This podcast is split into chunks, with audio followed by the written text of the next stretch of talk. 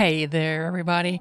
It's Barbara Wickman, and you know, we are uh, we are resetting a lot of what we're doing right now. We had a lot of in-person interviews set up, so we're redoing all of those on virtual. But in the meantime, I wanted to share something with you that, that I've been thinking about.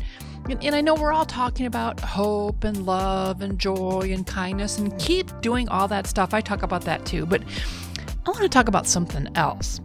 Uh, if you're a parent that means you are the leader of your family. Well, hopefully you're the leader of the family and it's not the kids leading the family. I've seen it. But let's talk about being a leader of the family during this time. And let's talk about something that I think it is absolutely critical to have as a conversation with your children. I want to talk about prison jailbirds, orange suits, striped suits, crappy food, no TV, one hour of outside time if you're lucky, solitary confinement. Hey, if you aren't talking to your kids about prison right now, you should be. Because you know what? This staying at home thing is about as close to prison as they've gotten for a long time, and you have leverage. You do. Hey, you don't like to be able to go hang out with your friends? What do you think you're going to do if you're in prison if you do something stupid? You don't like the fact that you could just run out and go get some of the food that you want right now? Guess what? You can't do that in prison either. You're stuck. So if you're not talking about prison with your kids right now, you are missing a huge opportunity. Guarantee you. So, kids, you want to do stupid stuff?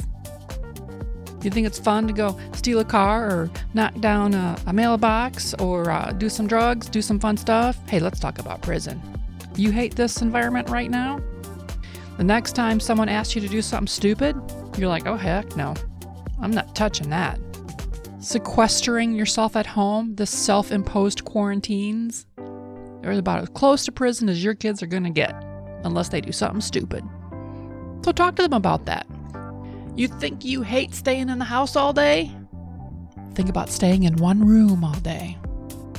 you think you hate not being able to go outside and hang out with a bunch of people that you like to hang out with and play games or run around or play sports? Mm, think about a prison yard.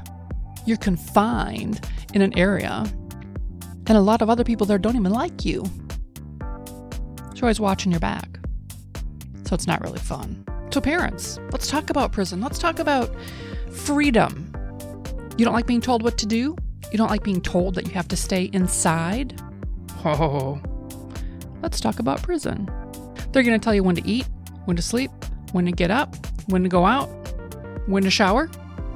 Oh, you don't like being sequestered in your house? Oh, children.